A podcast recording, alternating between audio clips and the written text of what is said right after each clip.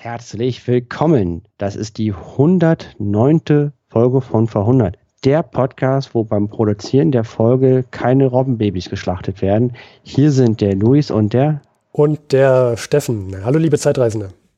Heute ist der 15.08.1920 und die Folge erscheint am 15.08.2020. Puh, einen Satz nicht verpasst. Und wie immer sind wir der vorHundert-Podcast. Hier ist der Name Programm. Wir berichten, erzählen über die Zeit von vor 100 Jahren. Wir berichten, was passiert ist im Vergleich zum Erscheinen der letzten Folge. Das sind 4 Wochen, weil die Folgen immer zum 15. eines Monats erscheinen. Wir haben zuerst einen Hausmeisterteil. Der ist begrenzt auf 2 Minuten, denn Podcaster haben die Tendenz, sehr gern zu reden. Das ist ein Editionsproblem, weil wenn man nicht gerne reden würde, ihr merkt es, glaube ich, gerade, würde man ein Hobby nicht wählen. Und deswegen begrenzen wir es da auch 2 Minuten. Ich glaube, es ist auch evident, warum das wichtig ist. Auf deswegen jeden Fall ist dann 2 Minuten krass begrenzt. Und danach folgt ein Teil, in dem wir dann auch über die Themen vor 100 Jahren sprechen. Unter anderem dabei, wir haben die Internationale in Moskau, die Internationale in der Schweiz, in Genf, Studenten, die sich versammeln, wir haben Entwaffnung von Bürgern, wir haben Luftschiffe, einen Friedensvertrag von der Türkei, von den Friedensvertrag von Österreich und Luis hat natürlich auch den einzig wahren Harry Graf Kessler.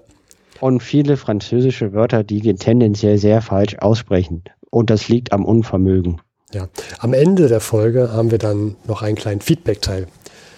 Ja, Luis, wollen wir gleich mit den Hausmeisterthemen anfangen? Ja, Hausmeisterthemen. Wir sind nicht persönlich, sondern reden über die große Wolke getrennt, über den heißen Draht miteinander. Über den Äther.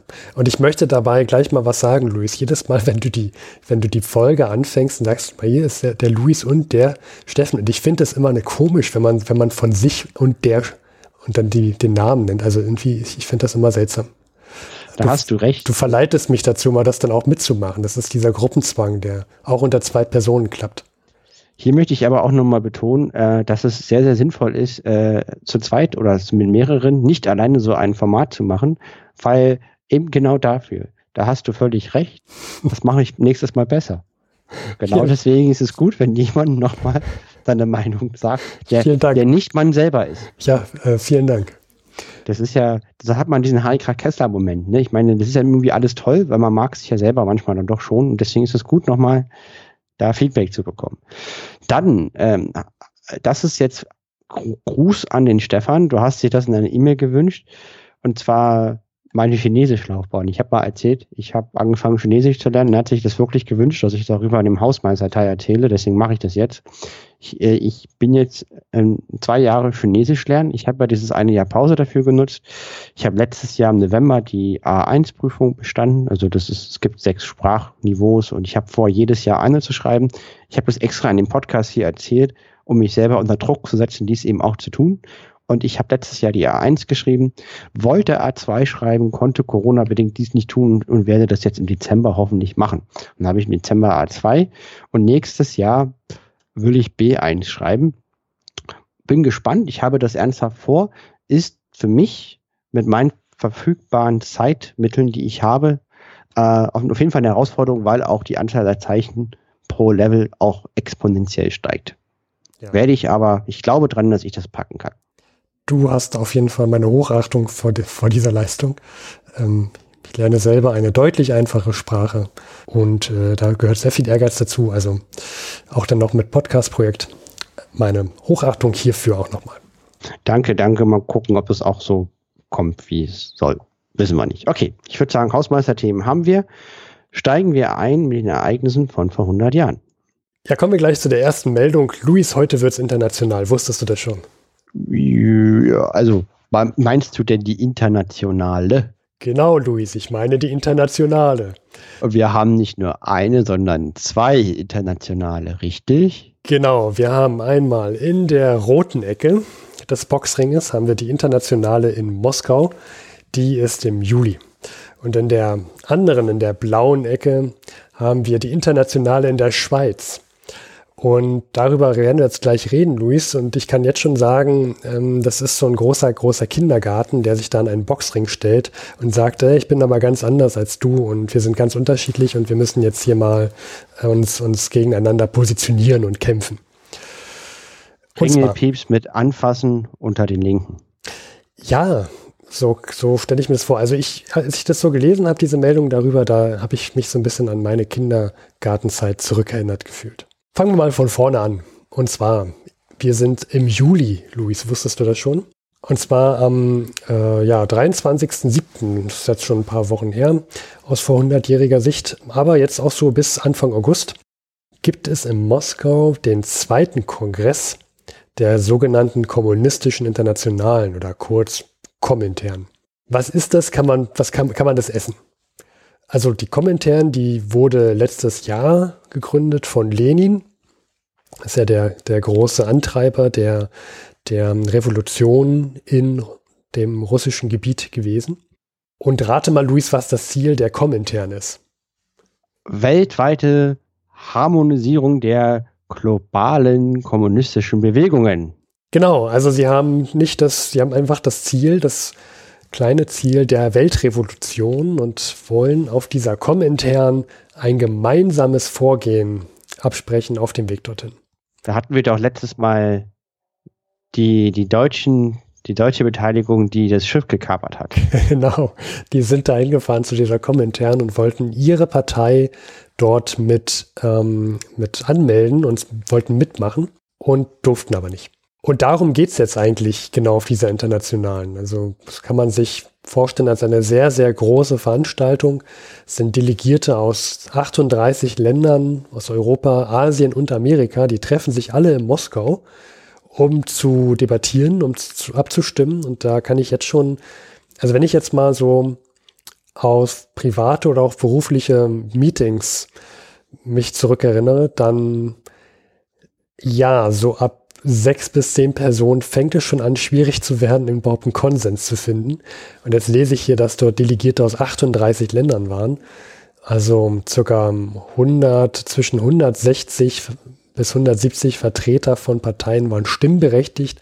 Dann gab es nochmal über 50 Stimmen mit beratender Stimme. Das sind schon so einige Leute, die da mitmachen. Ich konnte mir gar nicht vorstellen, dass man da überhaupt was abstimmen kann, richtig. Ja. Aber ja, du hast gerade erwähnt, die einen wollten aus Deutschland dahin tuckern, wollten ihre Partei dann dort zum Mitmachen bewegen. Und das ist auch ein großer Punkt auf dieser Komintern, denn dort soll jetzt, da es ja letztes Jahr zum ersten Mal stattfand, soll es dieses Jahr endlich darum gehen, um die Frage, wer darf eigentlich in unserem Kindergartenclub mitspielen? Ja, lass mich mal kurz was raten. Also ich stelle mal das vor, ich weiß es nicht. Ich vermute, der Kommunismus ist ja eine Ideologie, wie eine Religion oder der Kommunismus, das ist beides eine Idee, an die man glauben muss und diese Idee ist physisch nicht da, man glaubt an die und dadurch gibt es sie, wie das Christentum oder auch den Kommunismus. Und wie bei üblich, die Christen hatten ja auch so riesen Versammlungen, wo dann gestritten wurde, wer die wahre Auslegung der Bibel denn vertritt, geht es, glaube ich, in erster Linie erstmal darum, wer vertritt denn den wahren Kommunismus, denn wer dieser auch immer ist, der hat die Macht und die anderen müssen folgen. Das ist ja jetzt meine Privattheorie, worum es ja eigentlich geht. So in etwa. Also man könnte sagen, Lenin ist der kommunistische Papst. Ja. Ja. Und sie müssen sich jetzt darauf einigen, welche Evangelien man denn eigentlich zulässt. Richtig. Und wer den wahren Kern vertritt und wer das Recht hat, das auszulegen. Genau. Und die große Angst, die diese Parteien haben von damals, ist, also der Kommunismus, wie er in Russland geschehen ist, war ja eine Revolution und auch keine friedliche Revolution. Es wurde ja mit Waffengewalt entschieden.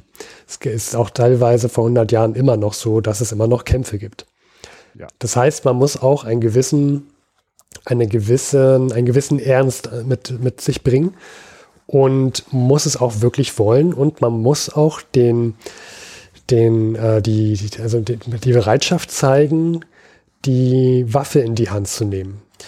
Und dann gibt es aber auch Parteien, die finden den Kommunismus vielleicht gut, aber sind dann mehr so gemäßigt und sagen, na, lass uns doch erstmal drüber reden und Tee trinken. Und Lenin hat jetzt Also auch diese Angst, dass diese Parteien, die eher so gemäßigt links sind und dass diese jetzt sich mit reinmischen könnten und die Revolution ausbremsen könnten. Das ist jetzt so die große Angst von ihm und auch von den anderen stark extremistisch Linksparteien. Das kann, also erstmal das, und das würde auch bedeuten, dass er weniger zu sagen hätte. Ja, genau. Dann je mehr Meinungen es gibt, desto weniger kann man Konsens finden. Und jetzt ist, also ich habe wieder so ein, kann ich noch eine Privattheorie in den Raum schmeißen? Ja, mach mal. Kann man alles rausschneiden.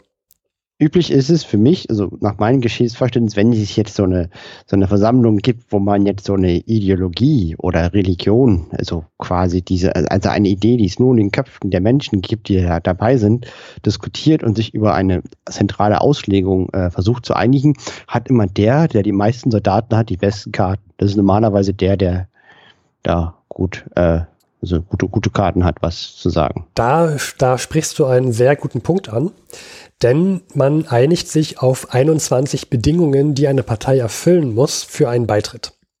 Genau. Und ein Punkt... Lass mich raten, die Kommunistische Partei der Russen, also die von Lenin, erfüllt die alle. Ja, und ein großer Punkt von diesen Bedingungen ist, dass letztendlich die Parteien, die mitmachen, ihre Autonomie verlieren und sich voll unterordnen der Kommunistischen Partei Moskaus. Da haben wir es. Ein Mitgrund, warum man das macht, und da deine These, finde ich in meinen Augen durchaus Sinn. Nur in Russland konnten ja die Kommunisten auch wirklich eine Revolution ausführen. Die andere bedeutet Parteien, aber auch, dass nur die Russen eine Armee haben. Ja, genau. Aber sie wissen auch, wie man mit Waffengewalt eine Revolution herbeiführt. Ich lese jetzt mal so ein paar Punkte vor. Also ich fasse sie besser zusammen. Ich lese jetzt nicht alle vor, ich nehme mal so ein paar raus. Es wird unter anderem von Zentristen gesprochen. Das ist ein Begriff, der dort fällt. Und das sollen die Parteien sein, die so zwischen reformischer und revolutionärer Politik schwanken. Und da lese ich jetzt auch gleich diesen zweiten Punkt mal vor, von diesen Bedingungen. Zweiter Punkt. Säuberung der Organisation von Reformisten und Zentristen. Ich finde den Begriff Säuberung da ganz, ganz interessant. Dann der dritte Punkt, den lese ich auch mal vor, so wie er hier drin steht. Aufbau eines parallelen Parteiapparates, der illegal arbeitet. Ich finde, das ist ein interessanter Punkt, dass man bei einer Beitrittsbedingung reinschreibt, dass eine Partei einen parallelen Parteiapparat aufbaut, der illegal arbeitet. Dass das eine Bedingung für einen Beitritt ist. Ja. Ja? Okay, dann habe ich hier noch den sechsten Punkt. Und zwar Kampf gegen den, und hier steht Sozialpazifismus. Und was ist damit gemeint? Damit ist gemeint, dass man sich gegen so sozialpazifistische Dinge wie einen Völkerbund oder internationale Schiedsgerichte stellt. Also ich fand ja, als wir damals diese Woodrow-Wilson-Forderung vor dem Friedensvertrag, also vor dem Friedensschluss im Ersten Weltkrieg uns angeguckt haben, da fanden wir unter anderem, dass dieser Völkerbund ja mal auch eine ganz interessante Idee war und die auch, fand ich, Sinn hatte, ja, und wahrscheinlich auch zum Frieden beistiften könnte. Aber nein, eine dieser 21 Bedingungen hier von den kommunistischen Parteien, die mitmachen wollen, ist, dass man auch gegen sowas kämpfen muss. Das hat ja auch Lenin gesagt, die bürgerliche Ordnung muss scheitern, um eine kommunistische Revolution erfolgreich umzusetzen. Und ein Völkerbund stützt die bürgerliche Ordnung und das ist nicht im Interesse der Kommunisten. Ja. Dann 12. Bedingung, ich springe ein bisschen. Und zwar, eine Partei muss die Bedingung erfüllen, dass sie nach dem demokratischen, also sie folgt dem Prinzip des demokratischen Zentralismus. Und das muss ich jetzt zugeben, musste ich erstmal bei Wikipedia nachschlagen, was genau das eigentlich aussagt. Und bin dann darauf gestoßen, dass Lenin hatte schon 1901 wohl diese Idee vom demokratischen Zentralismus. Und als ich mir das mal so durchgelesen habe, fand ich, dass es sehr, sehr interessanter und seltsamer Ansatz ist. Denn es wird letztendlich gesagt, dass jede niedrige Instanz in der Partei der nächsthöheren untergeordnet sein soll. Das ist dieser Zentralismus. Also ganz oben hast du dann letztendlich diese machthaberische, diese kommunistische Partei Moskaus. Das ist letztendlich die, die dann die komplette Macht haben wird. Das ist die, die die wahre Auslegung des Glaubens definiert. Genau, die gibt den Marschplan vor, wie jetzt hier im Kindergarten die Sachen verteilt werden. Und dann demokratisch, weil sich die Minderheit der Mehrheit beugt. Es gibt eine Rechtschaffenspflicht aller Leitungen, deswegen sei es auch demokratisch und das sei ja auch angeblich dann ein gutes Prinzip, weil die Leitungen müssen sich rechtschaffen und dann können sie natürlich demzufolge auch einfach abgewählt werden, wenn man nicht zufrieden ist. Es hat sich denn in der Realität gezeigt, dass das nicht so einfach geht. Und Lenin hat diesen Ansatz, demokratischen Zentralismus, wie er es nennt, dann auch um die Zeit schon, also 1903 hat er den vorgestellt und nach diesem Ansatz gab es einmal die Mehrheitler, die das befürwortet haben, diesen Ansatz, und dann gab es eine Minderheit, die das abgelehnt haben, diese Idee von demokratischem Zentralismus. Und daraus kommen übrigens auch die Wörter Menschewiki und Bolschewiki. Denn Menschewiki sind die Minderheitler, sind die Gegner von diesem Ansatz. Und die Bolschewiki sind die Mehrheitler, die diese Idee des demokratischen Zentralismus nach Lenin befürworten. Und da gab es dann 1903 immer so eine Spaltung. Und die einen haben gesagt, ja, wir gehen jetzt mit Lenin und wollen das so machen. Und das sind dann die Bolschewiki. Und dann gab es aber die sagen, das ist doch Quatsch. Genau. Also so als Exkurs. Ich fand das mal so ganz interessant. Wusste ich vorher bis jetzt noch nicht. Und jede kommunistische Partei, der Komintern, gliedert sich dann also unter, weil sie ja diesem Punkt zustimmt. Ich finde das auf einer intellektuellen Art und Weise sehr, sehr interessant, wie die halt das aufziehen. Also wie gesagt, auch das, was Lenin sagt, dass erst der Zar gestürzt werden muss und dann die bürgerliche Revolution scheitern muss, bevor der kommunistische Erfolg hat. Und jetzt versuchen die, eine globale Harmonisierung der kommunistischen Bewegung herbeizuführen über diese Konferenz und über eine Festlegung einer Hackordnung und die Definition einer einheitlichen Glaubensordnung, ist sehr, sehr konsequent und alles andere als doof. Ja, das sind ja auch, wir müssen ja davon, also wenn man mal die Idee weiterspinnt, dann ist ja das Ziel die Weltrevolution. Das heißt, jedes Land hat so eine kommunistische Partei und die müssen an einem Strang ziehen. Das kann mir schon vorstellen, dass man letztendlich das nur so machen kann, dass einer was vorgibt und die anderen dann den Punkten folgen. Ich finde es trotzdem widersprüchlich, weil ich finde, der Kommunismus, wenn man so wie ich ihn verstehe, ist es schon ein deutlich demokratischerer Ansatz. Und da ist dieser Zentralismus im Ideal, finde ich, widerspricht sich ein wenig. Also es riecht nicht besonders demokratisch. Also ja, demokratisch im Sinne von jede Stimme eines einzelnen Bürgers, eines Landes zählt so viel wie die eines anderen. Also ich wäre dann auch eher bei dem Menschewiki gewesen. Übrigens hatte ich da auch als ich mir das so durchgelesen hatte, kam mir Monty Python, Leben des Pi in den Kopf. Hast du den Film mal gesehen? Ja. Da sitzen sie doch dann ganz am Anfang in so einem Kolosseum, ist nicht das Kolosseum, aber im Theater und reden darüber, welche Partei sie eigentlich sind und sie sind die Volksfront von Judäa und nicht die judäische Volksfront und auch nicht die populäre Front. Alle Spalter. Spalter! Ja, das ist genau das. Und das ist auch, ich habe von einem Berliner Historiker, der hat ein sehr, sehr gutes Buch über Stalin rausgebracht und über seine Zeit der Säuberung. Und das Buch geht los mit einem Parteikongress, wo Stalin geredet hat. Und die Leute fangen an zu klatschen nach seiner Rede und die hören nicht auf zu klatschen. Die klatschen sich die Hände blödig, weil der zuerst aufhört, ist vielleicht ein Spalter. Ja. Damit kommen wir auch gleich zum 14. Punkt dieser Bedingung, der sagt, Unterstützung der Sowjetrepubliken im Kampf gegen die Konterrevolution.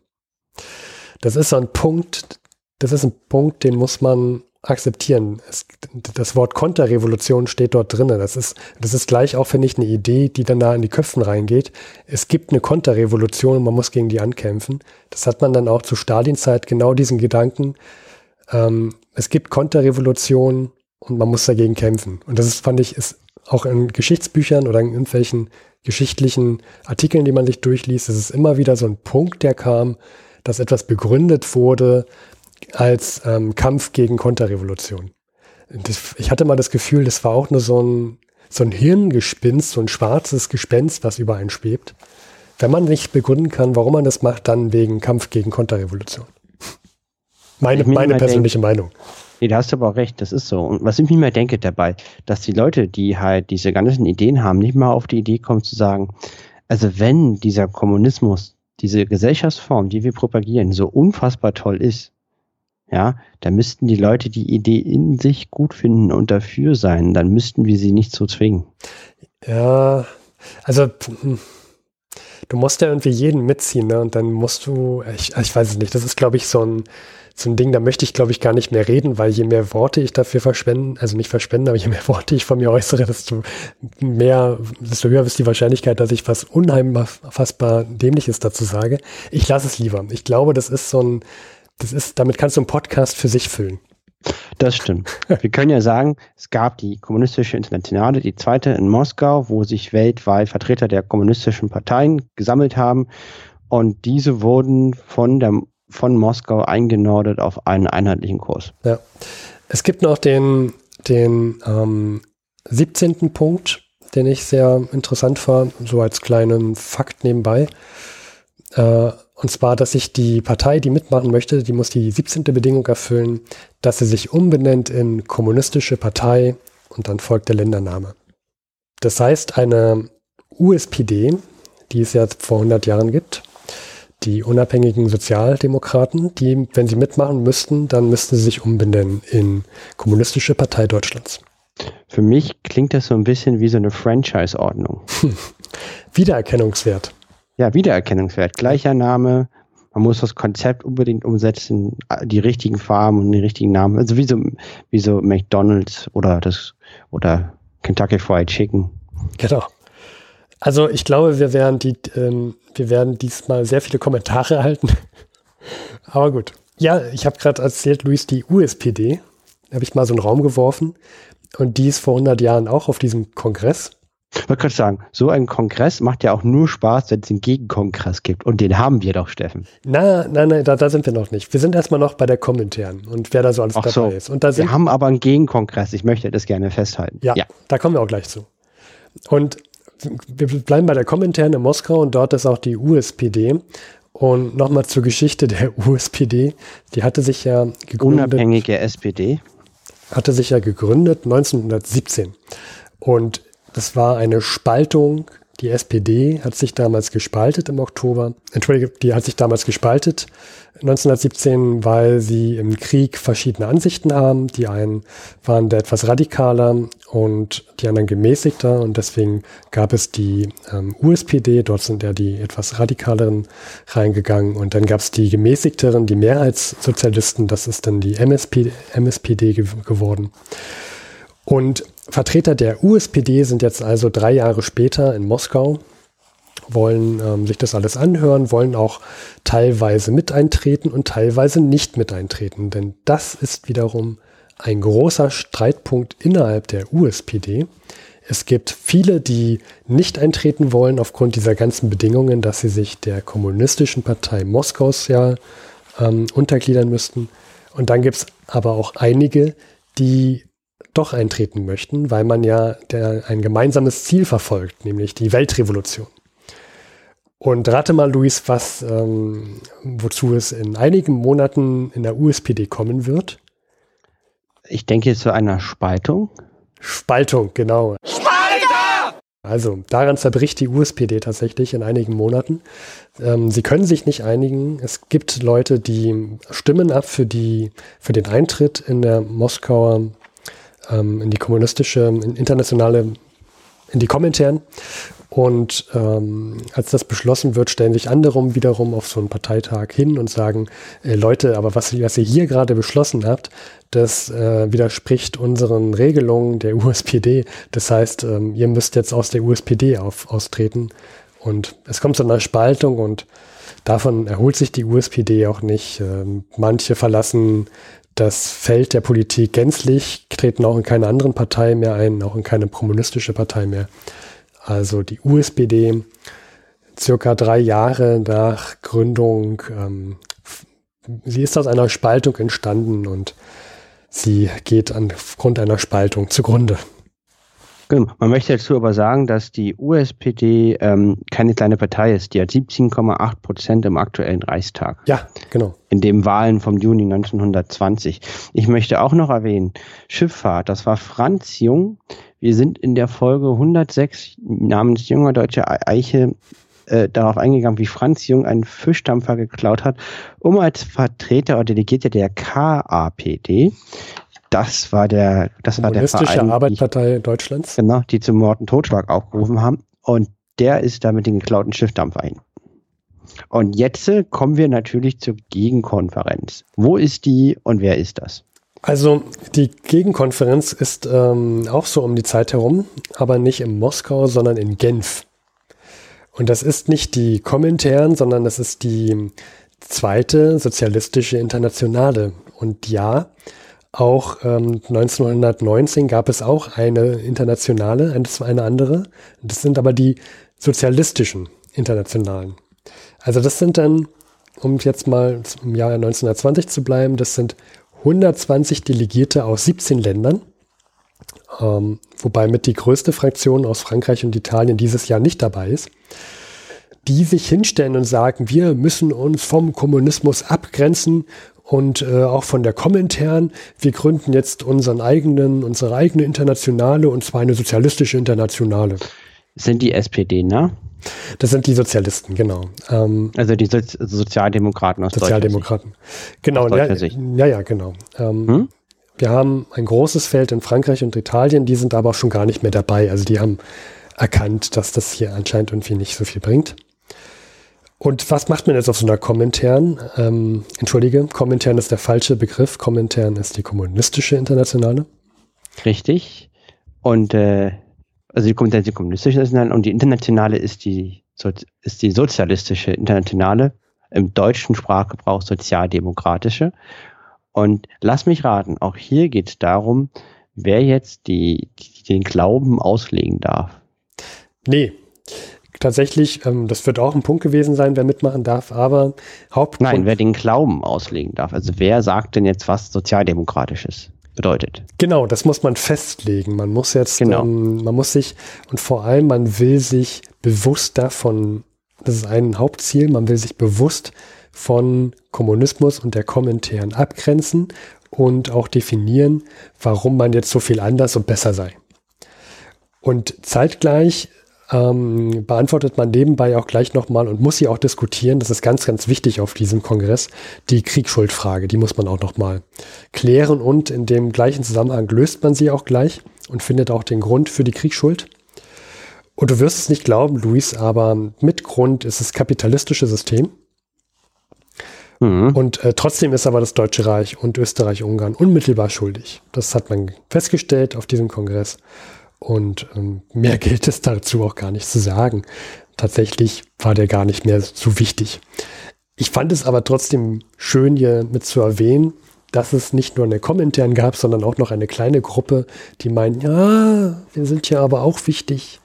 Wir sind ganz anders als ihr.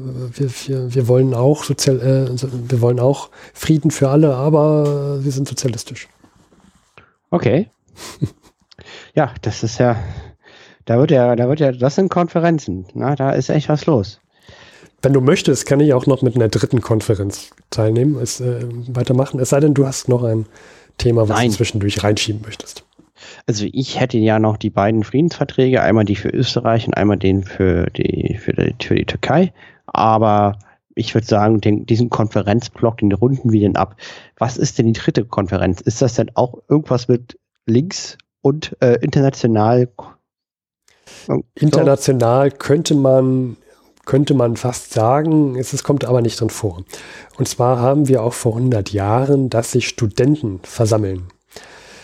Und auch hier gibt es zum zweiten Mal eine Versammlung, nämlich der zweite Deutsche Studententag, der in Göttingen stattfand, auch Ende Juli. Und da möchte ich auf ein paar Folgen, ich war jetzt nicht so fleißig wie du und habe jetzt nicht rausgesucht, welche Folge das war, aber das war in der letzten Staffel auf jeden Fall. Das können wir ja nochmal verlinken.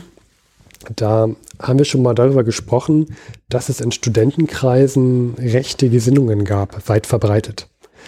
Und es gab dort viele Kreise, die aufgerufen haben, zum Beispiel Vorlesungen zu boykottieren oder auch laut zu stürmen.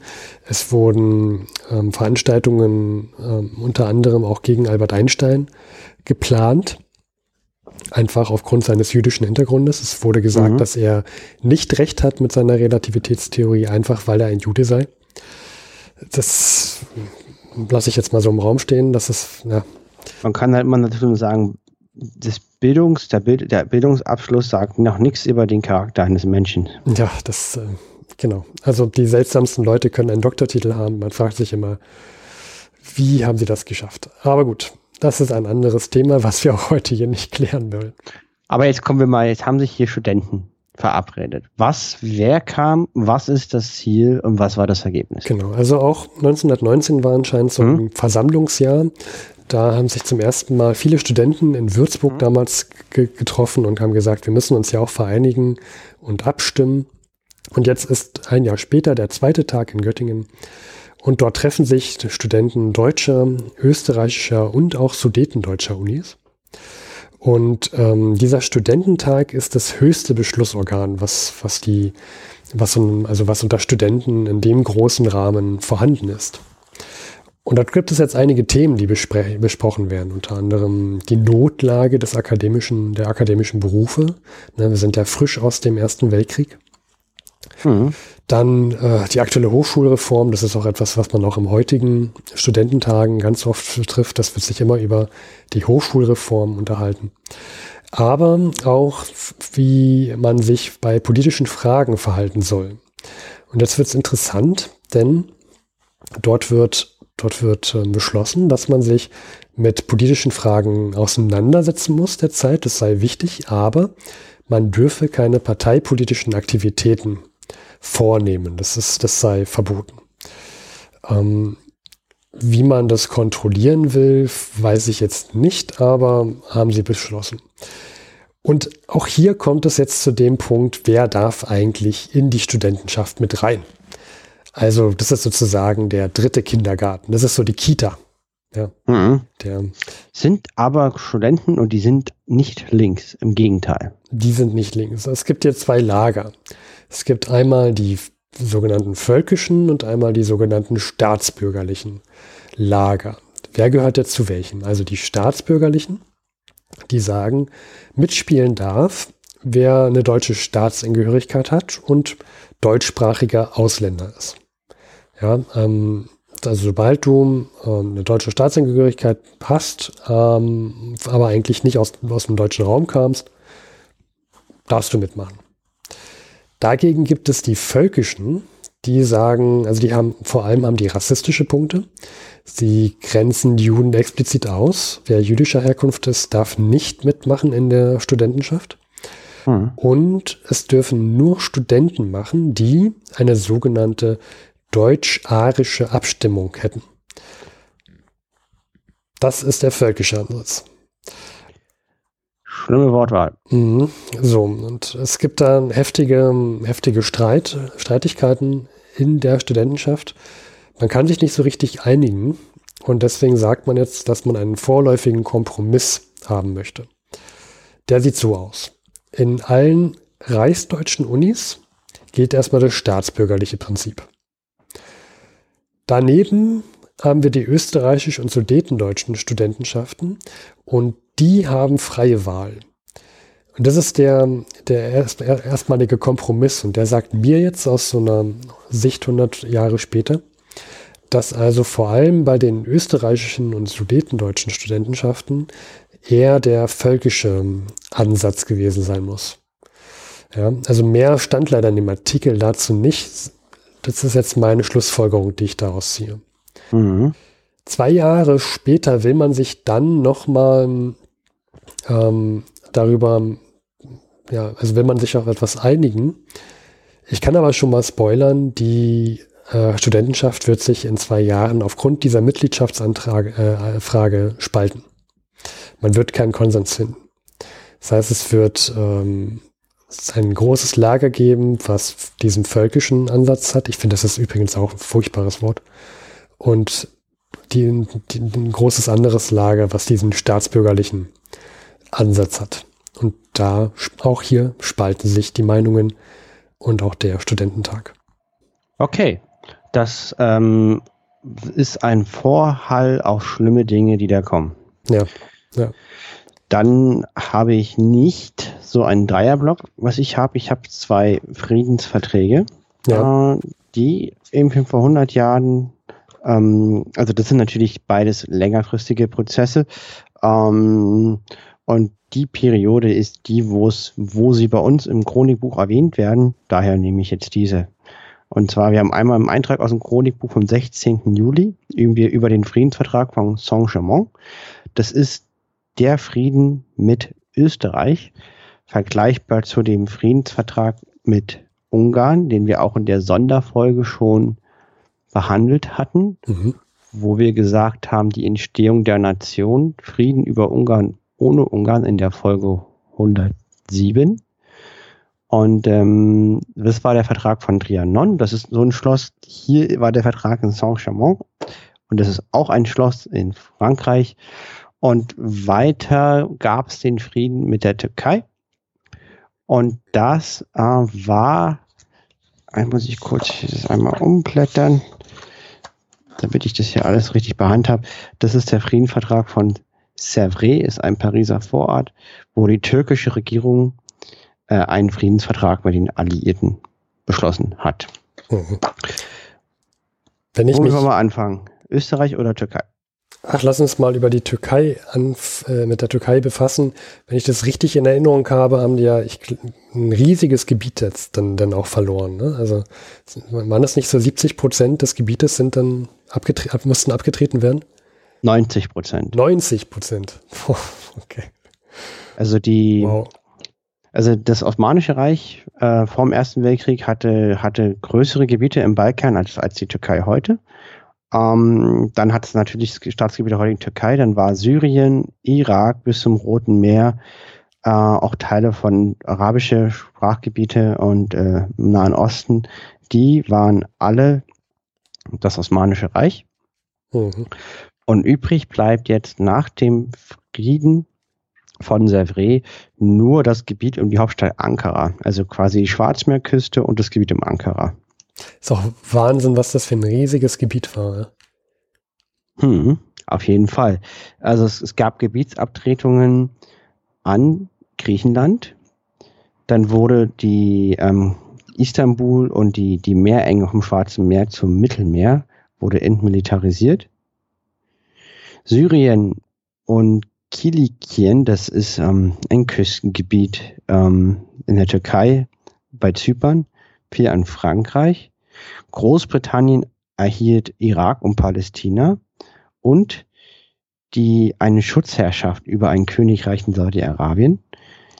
Italien bekam die Dodekan, das ist eine Insel im Ägäischen Meer, und Rhodos. Ja, das sind halt diese 90% Verlust. Weiter wird die nationale Souveränität über die Finanzhoheit sehr, sehr stark eingeschränkt. Das Heer wird auf 50.000 Mann reduziert. Und das Land wird in alliierte Interessensphären aufgeteilt. Ja. 50.000 Mann sind wahrscheinlich dann auch nochmal ein deutlicher Einschnitt, wenn ich mir vorstelle, wie groß eigentlich dieses Osmanische Reich war. Ja, man kann sich das vorstellen, in dem Gebiet bricht das komplette Chaos aus, weil auch unter den Alliierten keine Einigkeit besteht. Das gibt so viele Probleme, die gelöst werden sollen. Was ist die Frage der Armenien? Es kommt zu einem Krieg, auch unter anderem mit Griechenland, und es kommt zu einer Neuausstellung des Friedensvertrags, der zur Geburt der heutigen Türkei geführt hat. Die Revision war 1923 und wir werden im Rahmen dieses Podcasts auf vorHundert diese Entwicklung beschreiten. Was interessant war, dass der Sultan Mohammed VI. Noch diesen Friedensvertrag unterzeichnen durfte, musste, konnte, sollte. Ja, und Mustafa Kemal Pascha, später Atatürk, die alte Laube, der wird jetzt relevant. Der ist die nationale Opposition, verhindert die komplette Demobilisierung, fängt an, gegen die Bedingungen vorzugehen und Krieg zu führen. Genau, das war jetzt sehr, sehr kurz. Der Frieden mit der Türkei, wie gesagt, das ist nur der Anfang von vielen, vielen Schritten. Hier ist das letzte Wort nicht gesprochen. Der Frieden, der länger Bestand hatte und stabiler ist, ist der Friedensvertrag von Saint-Germain. Bitte mich nicht kreuzigen, wenn ich die französischen Begriffe furchtbar falsch ausspreche. Das wird auch regelmäßig kritisiert und ich fürchte zu Recht. Ja, wir erinnern uns, das Habsburger Reich, Österreich-Ungarn war eine Weltmacht vor dem Ersten Weltkrieg. Es gab ja schon den Friedensvertrag von Trianon mit Ungarn, wo Ungarn sehr, sehr große Gebiete abtreten musste und viele Nationen entstanden sind, wie Slowenien, wie Tschechien, wie die Tschechoslowakei. Das war ja ein Land. Und das Gleiche passiert parallel im Prozess mit, damals hieß es noch Deutsch-Österreich. Nach dem Ersten Weltkrieg gab es ja eine Abstimmung und Deutsch-Österreich wollte unbedingt dem Deutschen Reich beitreten. Das scheiterte an dem Widerstand Frankreich, die eine Machtzusammenballung unter der Bezeichnung Deutschland natürlich verhindern wollen. Mhm. Und jetzt gibt es viele, viele strittige Fragen, die im Wesentlichen nicht zugunsten von Österreich entschieden wurde. Einmal Grenzziehung nach Italien und die Grenze wurde am Brenner gezogen und so kam der südliche Teil Tirols, das heutige Südtirol, ohne Abstimmung der Bevölkerung nach Italien. Da wurde nicht abgestimmt. Ja, das gibt es ja jetzt heutzutage, ist das ja immer noch ein großes Reizthema. Ja, das ist ein großes Reizthema. Die Untersteiermark mit überwiegend deutschsprachigen Städten bekommen die Königreiche Serbien, Kroaten und Slowenien, also es kommt an den jugoslawischen Teil. Slowenische Truppen haben auch schon versucht, durch gewaltsame Besetzung Tatsachen zu schaffen und eine Volksabstimmung wurde hier nicht durchgeführt, weil Frankreich sich dagegen ausgesprochen hat. Im südlichen Kärnten kam es zu einer Volksabstimmung und hier wurde sich für den Verbleib in Österreich entschieden. Hier wurden dann sozusagen dem Prinzip, dass die Völker ihr eigenes Schicksal bestimmen können, entsprochen. Und interessanterweise gab es im westlichen Ungarn deutschsprachig besiedelte Gebiete und das ist das heutige Burgenland. Ah. Und das wurde Österreich zugefordert. Das sieht man auch. Also wenn man sich Österreich anguckt, ich fand es immer so ganz lustig, dass man dieses sehr, sehr längliche Bundesland, was quasi einfach parallel zur ungarischen Grenze verläuft, das Burgenland, das ist damals entstanden, weil das deutschsprachige Gebiet war im damaligen Ungarn. Ah, das ist sehr witzig. Und das entstand damals und das kam zu Österreich. Dann gibt es ja große Minderheiten, einmal in Böhmen und Mähren, die Sudetendeutschen, das sind 2-3 Millionen Deutsche, die auf dem Gebiet von Tschechien und der Slowakei gewohnt haben. Und die kamen in dem neuen Staat Tschechoslowakei. Das stand seit langem fest. Wir hatten das auch gerade in einem der Kommentare. Die Tschechoslowakei, die haben ja auch viel auf den Gebieten der Alliierten gekämpft. Die hatten eine starke Lobby für ihren Staat. Und der wurde gegründet und die deutsche Minderheit war Teil des neuen Staates. Ne? Vorher war die tschechische oder slowakische Mehrheit Teil des Habsburger Staates. Das wurde so entschieden. Aus österreichischer Sicht ist das natürlich unglücklich, dass die deutschsprachigen Teile nicht im Land verbleiben. Genau, das ist aber in dem Fall wirklich sehr, sehr schwierig, weil da eine klare Grenze schwer zu ziehen ist. Mhm. Und jetzt muss man sich auch vorstellen, was das denn bedeutet. Weil vorher war dieses Habsburger Reich, das war eine moderne Wirtschaft mit Arbeitsteilung und auf einmal hat man dieses Rest Österreich. Das ist wie, als wenn Deutschland sich komplett auflöst und auf einmal Sachsen-Anhalt versucht, muss alleine zu überleben. Oh, schöner Vergleich, ja. Ungefähr so muss man sich das vorstellen. Überbleibsel. Und jetzt ist die Frage, ist dieses Restösterreich, finde ich auch ein schöner Begriff, überhaupt überlebensfähig? Und die Leute, also der damalige Staatskanzler Karl Renner meinte, Zitat, indem sie eine Leiche auf ihren Triumphwagen laden.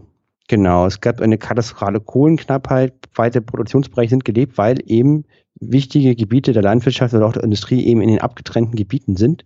Und die Kooperationsbereitschaft war jetzt nach dem Ersten Weltkrieg, gerade im Balkan und zwischen den Ungarn und den Rumänen so gut, und den Ukrainern und den Tschechoslowaken, war jetzt nicht besonders gut.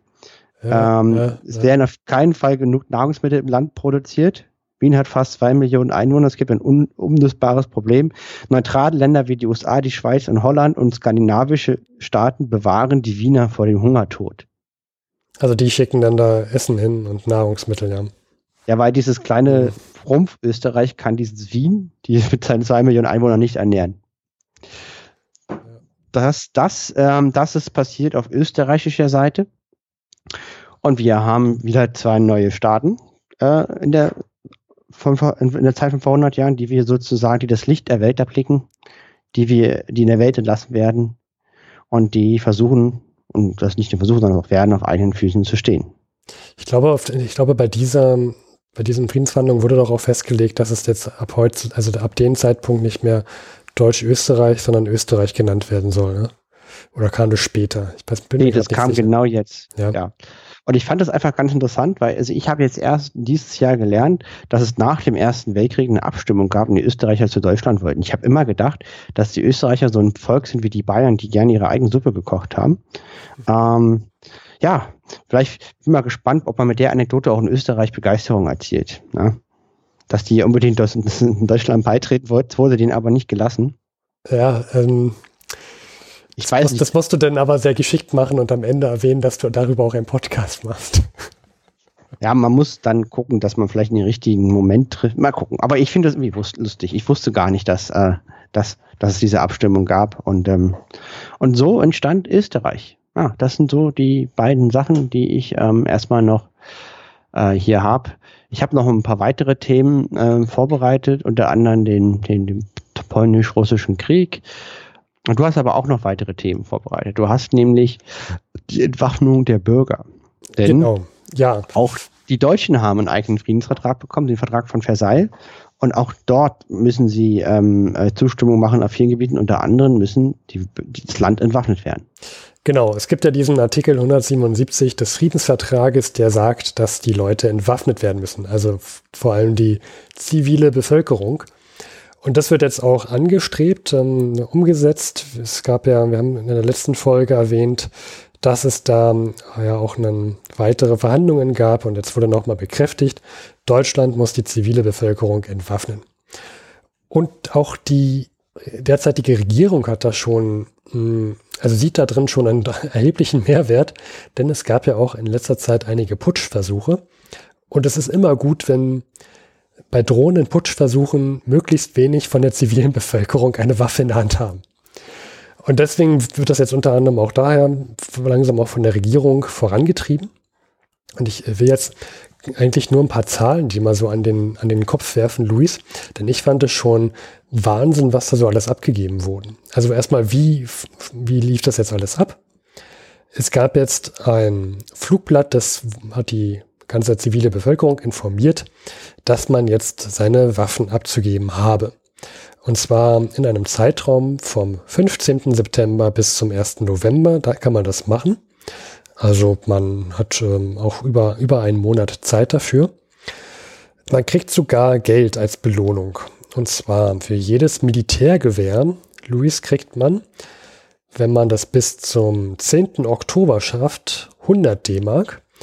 Und wenn man das bis zum 20. Oktober schafft, nur 50 D-Mark. Mhm.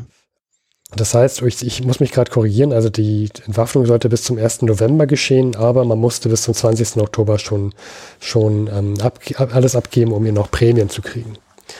Und auch es gab also 2 Zeitintervalle und je früher man die Waffe abgegeben hat, desto besser. Auch für Munition gab es denn Geld, wie viel steht jetzt hier in diesem Flugblatt zum Beispiel nicht drin. Es wird aber darauf hingewiesen, dass vor Ort sofort die Waffen unschädlich gemacht werden. Damit wollte man verhindern, dass sie dann auf dem Schwarzmarkt wieder auftauchen oder so. Es gibt auch Strafen.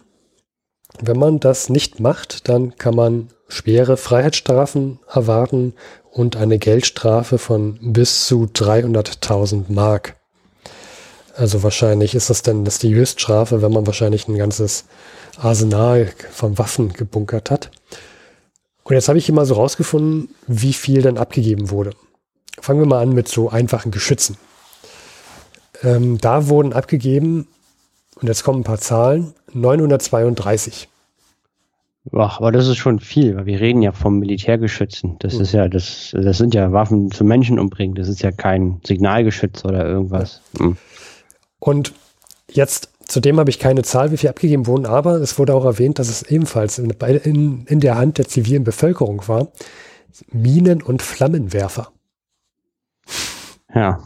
Also stell dir mal vor, die Regierung sagt jetzt, es gibt so viele Waffen im Land.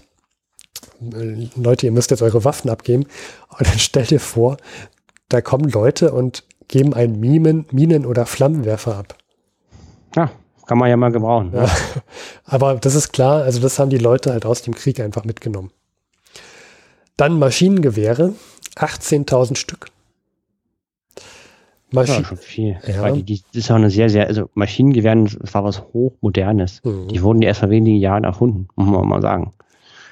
Maschinenpistolen, also nochmal auch was Hochmodernes und in einer Miniaturvariante, was nochmal schwieriger ist, 1680. Also wie gesagt, als Vergleich, das ist ein Laser, es wäre ein lasergesteuertes, mit einer künstlichen Intelligenz versehenes Cyborg als vergleichbar. Ja, also bei der genau, das ist eine hochmoderne Kriegswaffe, die garantiert nichts in Zivilisten zu suchen hat. Ja. Also der Terminator hätte sowas abgegeben. Mhm. Dann Gewehre und Karabiner, und das sind jetzt die Mehrheit, 2,2 Millionen. Das ist Wahnsinn. Ja.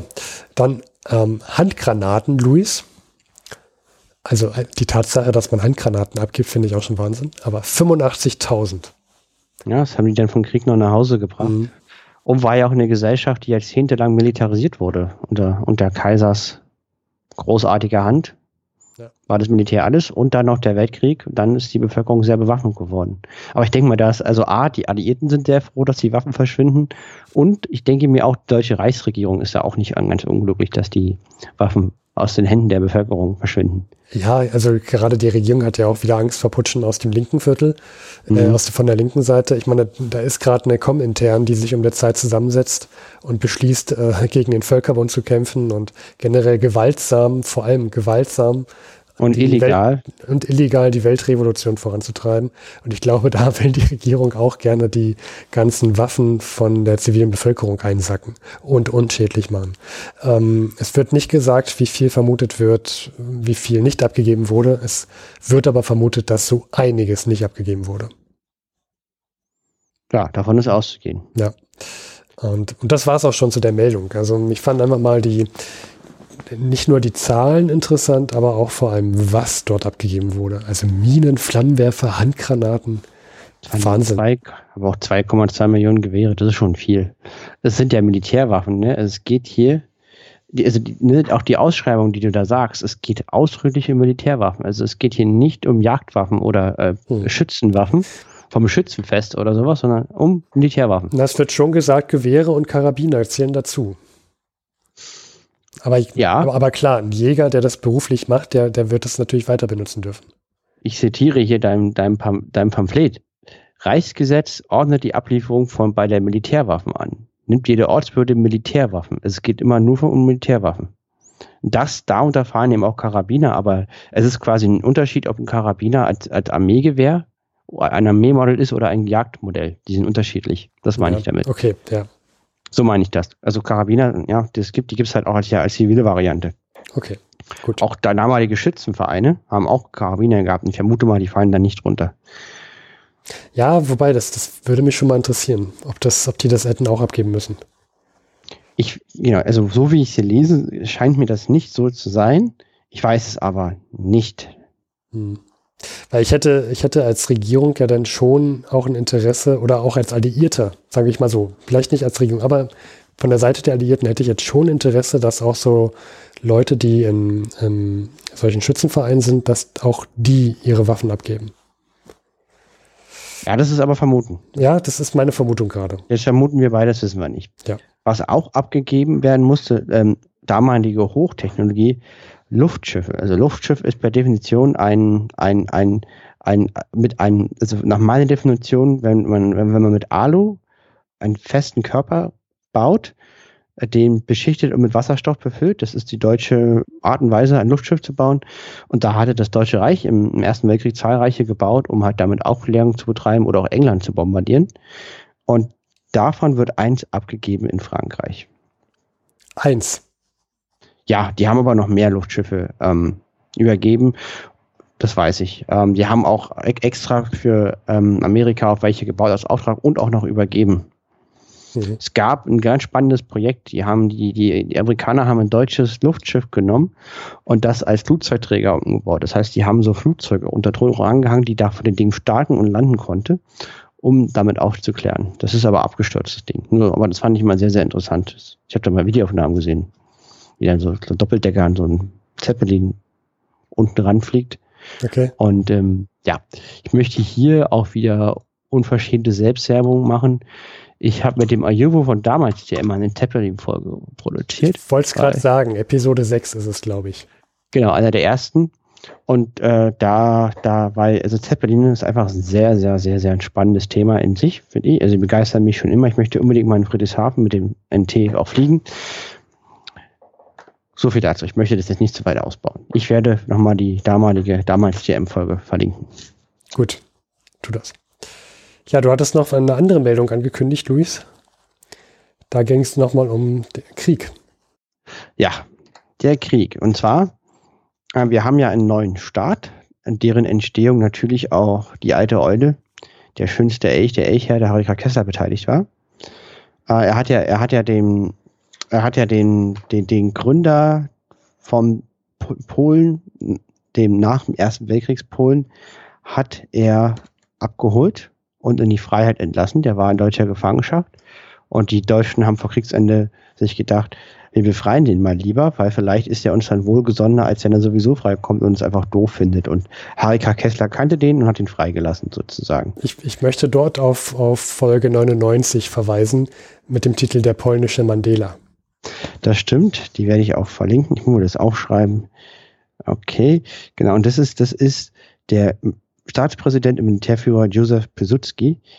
Ja, war ein sehr spannender Bericht von Harry Graf Kessler, wie die durch das in Auflösung begriffene Deutsche Reich gefahren sind mit einem Auto und den befreit haben. Und es gibt einen Krieg, weil Polen möchte nicht das Sowjetsystem haben. Die wollen nicht kommunistisch sein.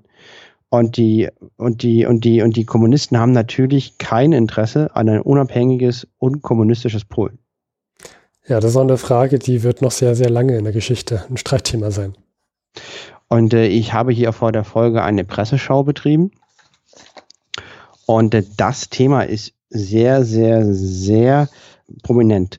Und zwar, wenn wir uns die Beilage der Vossischen Zeitung, die haben immer so eine schöne Ausgabe, die sehr modern ist, weil die nennt sich Zeitbilder, das heißt, da ist sehr viel Bildmaterial dabei.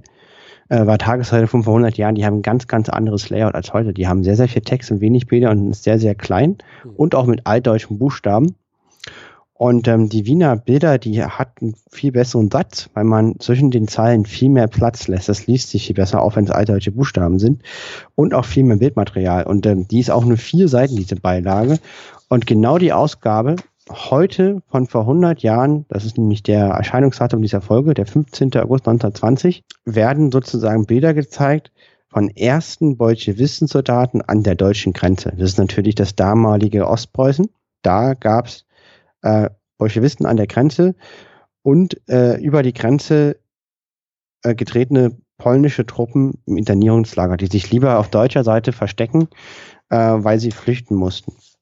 Und es liegt daran, dass es aus aktueller Sicht, aus der Zeit von vor 100 Jahren, dieser Krieg, die Kommunisten, die Rote Armee ist auf dem Vormarsch und die polnische Seite unter Piłsudski fragt international ganz dringend um Hilfe an. Sie rufen um Hilfe. Und denn es gab eine Offensive und einen gescheiterten polnischen Angriff und es sieht sehr, sehr schlecht. Polen hat auch schon einen Waffenstillstand gesucht, an die Sowjetregierung errichtet. Das wurde auch angenommen, aber der Krieg geht einfach ungelöst weiter. Die Alliierten setzen eine britisch-französische Militärmission, verknüpfen aber ihre Unterstützung an Bedingungen und versuchen, einen Frieden zu erreichen. Und da ist ein furchtbarer Krieg am Laufen und der sieht nicht gut aus. Es kommt zu einer entscheidenden Wendung in der nächsten Folge. Das so viel sei gesagt. Ein Cliffhanger. Ja, und das ist einfach das Thema. Interessanterweise, wenn man die Zeitung vor 100 Jahren liest, ist das gerade aktuell. Also jetzt nicht so sehr diese Friedensverträge, die wir berichtet haben, und auch nicht die Konferenzen, wobei die auch in den Zeitungen erwähnt werden. Das ist den Leuten gerade wichtig. Gut, ja, danke Luis dafür. Ich bin gespannt, was bei der nächsten kommt.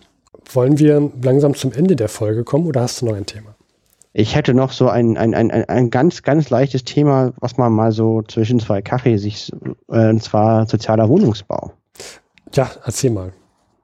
Ja, da gibt es im Wesentlichen nur eine Sache zu sagen, die ich sehr, sehr interessant finde.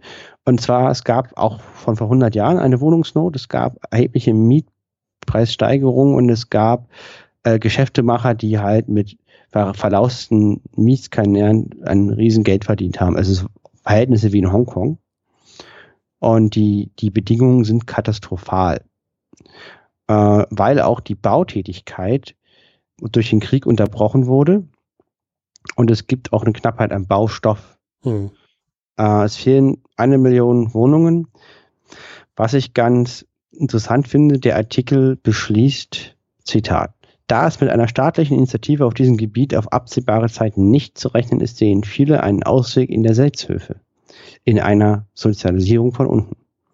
Und es kommt zu einer Reihe von, zu einer Gründung von einer Reihe von Produktivgenossenschaften, die sich halt zusammenschließen, um halt eigene Häuser zu bauen und den Problemen durch Eigeninitiative eine Abhilfe zu verschaffen.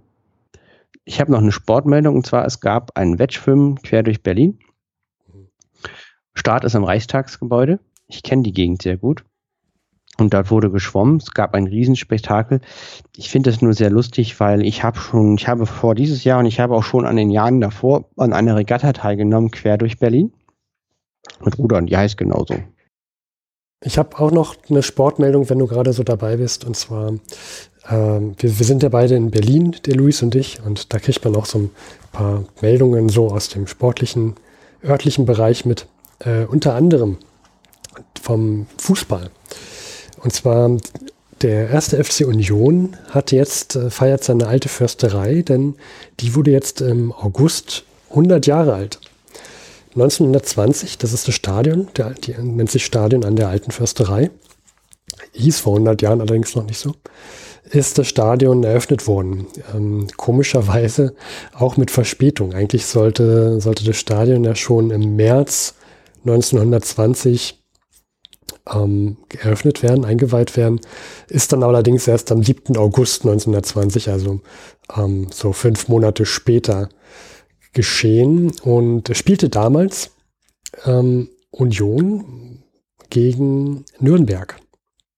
Ja, Gründung der Alten Försterei.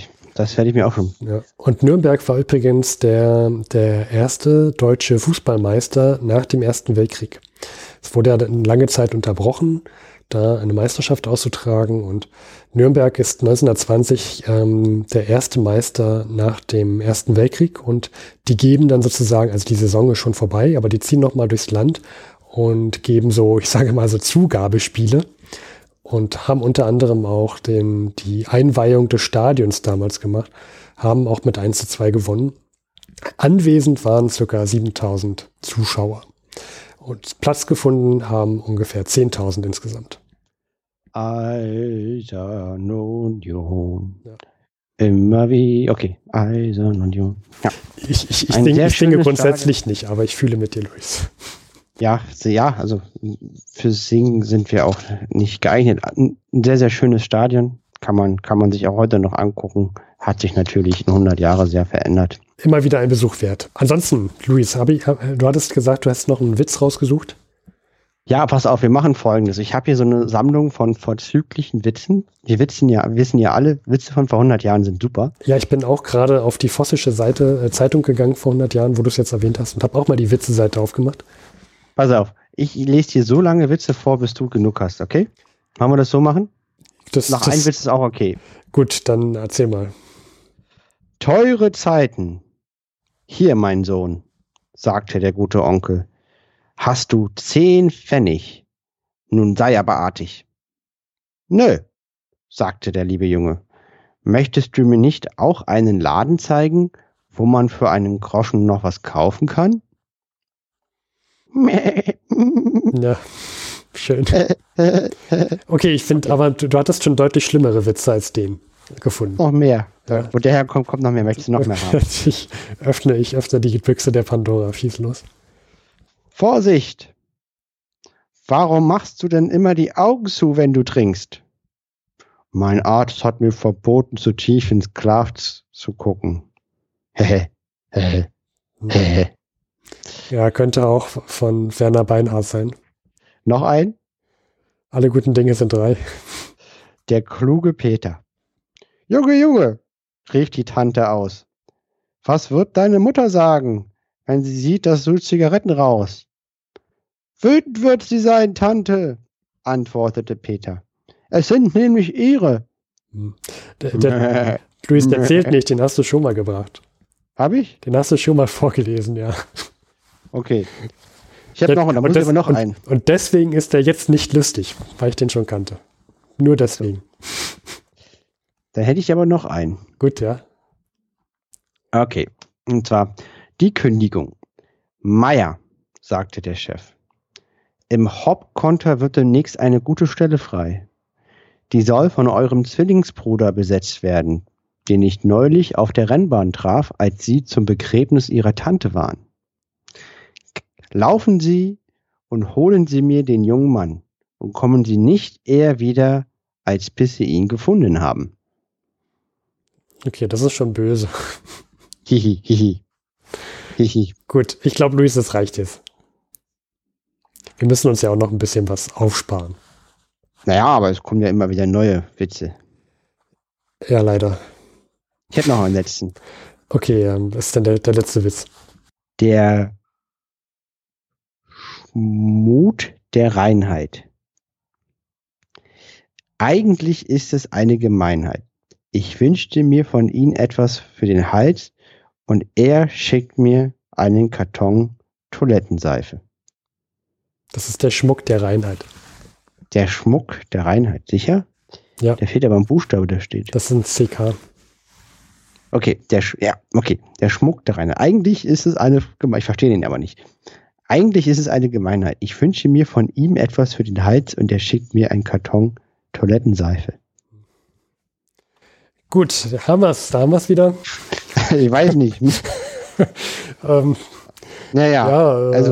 Also die Leute hatten auf jeden Fall Humor. Und bevor ich mich jetzt totlache, Luis, sollten wir jetzt damit aufhören. Ja, und wir hören doch auch, aber also, wenn ich mir mal diesen Witz mit der Toilettenseife erklären kann, dann freue ich mich. Wir würden das auch in der nächsten Folge gerne hier einblenden. Ja. Und Luis, ich würde sagen, damit kommen wir ans Ende unserer Folge. Wir wollten nochmal ein Feedback erwähnen. Ja, Feedback. Na, wir wollten erstmal, müssen wir hier wieder dem einzigartigen, dem großartigen, den anbetungswürdigen, unerreichbaren Harry Graf Kessler seine Minute geben. Ja, Kessler ist jemand, der die Witze von vor 100 Jahren versteht. Warum? Weil er damals gelebt hat. Ja. Also wie gesagt, wo der herkommt, da gibt es noch viel mehr. Ja, Luis hat jetzt einen Clown gefrühstückt. Ja, so, jedenfalls, was hat er erlebt in den letzten 4 Wochen, in den Zeitraum vom 15. Juli bis zum 15. August? Im Gegensatz zu den 20 Seiten in der letzten Folge, wo er ja den Weltfrieden gelöst hat, ganz bescheiden, haben wir hier nur eine halbe Seite Einträge. Und zwar, er fängt an, das hatte ich ja schon letztes Mal berichtet, dass seine Mutter gestorben ist. Einer der wenigen privaten Einträge. Stimmt, ja. Das ist nicht so häufig, dass er mal wirklich privat wird, also richtig private Gedanken hat. Genau, und dann nur ein Eintrag, wo ich kurz zitiere. 18. Er ist die ganze Zeit in Berlin und reist Ende Juli dann nach Montreux. Mhm. Und ist dann da. Also, und berichtet vor allen Dingen über den Krieg im Polen. Die Bolschewisten, Zitat, die Bolschewisten stehen vor Warschau, bereits seit einigen Tagen auch an der ostpreußischen Grenze. Die Tombe sagt dazu, Le défaite de la Pologne change l'Europe. Das ist wieder mein sehr, sehr schlechtes Französisch. Irgendwer verändert Europa, verstehe ich da. Aber es heißt relativ klar, was das bedeutet. Weil, wie gesagt, in diesem Buch, er schreibt in 4 Sprachen, die werden da nicht übersetzt, aber das ist klar, was es bedeutet, dass die Niederlage der Polen Europa verändert. Und er sagt, sehr kleinlaut, weiß kein anderes Mittel, Europa zu retten, als den Patriotismus in den einzelnen Ländern zu stärken. Etwas platonisch, dieses Mittel. Zitat Harry Graf Kessler. Und dann hat noch ein Beitrag, Zitat, aus einer Quelle, die dauernd im Deutschen Offiziersbund verkehrt, höre ich, dass augenblicklich unsere Truppen überall in den Übungslagern zusammengezogen sind, anscheinend aus politischen Gründen. Dass große Truppenmassen in Ostpreußen an der Grenze stehen, dass ein Oberleutnant von Bredow oder Belo in Moskau die Verbindung zwischen unseren ultrareaktionären Offizierskreisen und den Bolschewikis hergestellt und Abmachungen getroffen hat, dass sie das deutsche Freikorps und so weiter und so weiter. Also es geht halt sozusagen darum, dass seine Quellen sagen, dass es sein kann, dass die ultrareaktionären, also sehr, sehr rechten, republikfeindlichen Militärs mit den Kommunisten zusammenarbeiten könnten. Mhm. Und er meint, gefährlich ist die Sache, weil die Stimmung gegen Frankreich im Volke reißend wächst. Ja, wurde da gut vorhergesehen, wie schon. Also er hat ja auch so eine Glaskugel, ja? Anders kann ich es mir gar nicht erklären. Klingt halt völlig abwegig. Warum sollten die ultrarechten Offiziers mit den Bolschewikis zusammenarbeiten? Ja, aber man zeigt, dass das doch nicht so weit her ist. Ja. Mhm. Das war der nochmal der kurze Auftritt von unserer Eule. Also er ist jetzt heute aus der Sicht von vor 100 Jahren in Frankreich, in Montreux, und der Herr weiß ja zu leben. Ich denke mir, dem wird es sehr, sehr gut gehen, körperlich zumindest. Ja. Dann hatten wir noch, das hattest du ja angedeutet, ein Teil Feedback-Teil. Wir haben überdurchschnittlich viel Feedback bekommen und uns darüber auch sehr gefreut. Ja. Und den machen wir jetzt zum Schluss, weil genau. Die es nicht interessieren, können auch den Teil überspringen. Genau. Und von den Teilen verabschieden wir uns schon mal. Vielen Dank fürs Zuhören. Aber jetzt kommen wir erstmal zum Feedback-Teil. Wir haben unter anderem einen Anruf bekommen, tatsächlich, auf unsere Nummer. Man kann uns ja auf einen AB sprechen. Da gehen wir jetzt selber nicht ran, sondern kann uns eine Nachricht hinterlassen und dann auch sagen, ob wir das abspielen dürfen oder nicht. Und dort hat uns die Lori angerufen, tatsächlich. Und wir wissen von vielen Kommentaren, die uns jetzt in den letzten Wochen immer wieder erreicht haben von ihr, dass sie den vorHundert Podcast von Episode 0 an durchgehört hat innerhalb von wenigen Wochen. Fand ich, ja, es war eindruckend. Wir wissen, wie viel Arbeit das ist. Und sie hat uns auch eine Nachricht hinterlassen, die wir abspielen dürfen. Und das machen wir jetzt mal. Hallo Luis, hallo Steffen, hier ist die Lori. Ich wollte mich bedanken für euren Podcast. Ich habe es jetzt endlich geschafft, ins Jahr 1920 zu kommen. Ich bin aktuell mit euren Folgen. Das fetzt total. Ihr habt mir nämlich so manche schlaflose Nacht gerettet, wenn das Kind mal wieder nicht schlafen wollte und ich, jetzt schlaf doch endlich. Dann habe ich einfach irgendwann den Podcast angemacht, dann bin ich ruhig geworden, das Kind ist ruhig geworden und irgendwann ist das Kind auch sogar eingeschlafen. Ich dann meistens nicht, aber egal, das Kind schlief. Damit war auch das Ziel schon mal erreicht. Ja, genau, das wollte ich euch noch sagen und ich hoffe, ich konnte euch mit meinem Anruf auch eine kleine Freude machen. Ihr dürft mich gerne einspielen, wenn ihr möchtet. Ja, was ich noch sagen wollte, am 17. Juni war ein Arbeiteraufstand in der DDR. Deswegen war das im Westen ein Feiertag. Ich bin damit aufgewachsen, dass das ein Arbeiteraufstand gewesen ist. Hab dann in Göttingen ziemlich doof geguckt. Wie war das Feiertag? Dann wurde mir das erstmal erklärt, dass das so ziemlich eine politische Entscheidung gewesen ist, da einen Feiertag im Westen rauszumachen und dass das dann als Einheit gefeiert wurde. Wie ihr hört, ich stamme aus Sachsen, deswegen war das für mich etwas seltsam, wenn im Westen ein Arbeiteraufstand der DDR gefeiert wurde. Ja, dann möchte ich euch noch ziemlich nachträglich Verlobung, Hochzeit, keine Ahnung, Chinesisch lernen, was ihr sonst noch so getrieben habt, gratulieren. Jo, und ich bedanke mich nochmal, dass ihr weitermacht mit eurem Podcast. So, dann viele liebe Grüße von der Lori. Ja, also vielen Dank, liebe Lori, dafür, fürs Hören, für die vielen Kommentare und auch für diese Sprachnachricht. Weiter haben wir eine E-Mail, über die wir uns sehr bekommen haben und auch eine Spende bekommen vom Stefan. Der hat auch alle Folgen durchgehört. Wahnsinn, das sind mehrere Tage Hörmaterial. Also das ist eine Riesenleistung und auch ein super Kompliment, dass man sich das antut. Weil das macht man ja nur, wenn einen das ernsthaft interessiert, sich mehrere Tage das anzuhören. Daher, also einfach für dieses Hören, das ist das größte Geschenk, das man uns machen kann, dass jemand unsere Sachen, die wir sozusagen herstellen, anhört. Und über die E-Mail, wie gesagt, sehr gefreut. Auch der Marius, du hast dich ja, Stefan, für die Filmteile bedankt.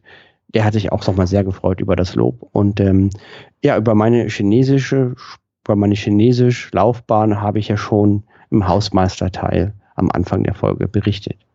Genau. Ja, auch von meiner Seite aus nochmal vielen Dank. Soviel zum Feedback-Teil der neuesten Folge von vorHundert. Hiermit beenden wir diese Episode. Uns gibt es auf iTunes, Spotify, als RSS-Feed auf jeden Podcatcher der Art. Uns gibt es im Web auf unserer Webseite auf vorHundert.de.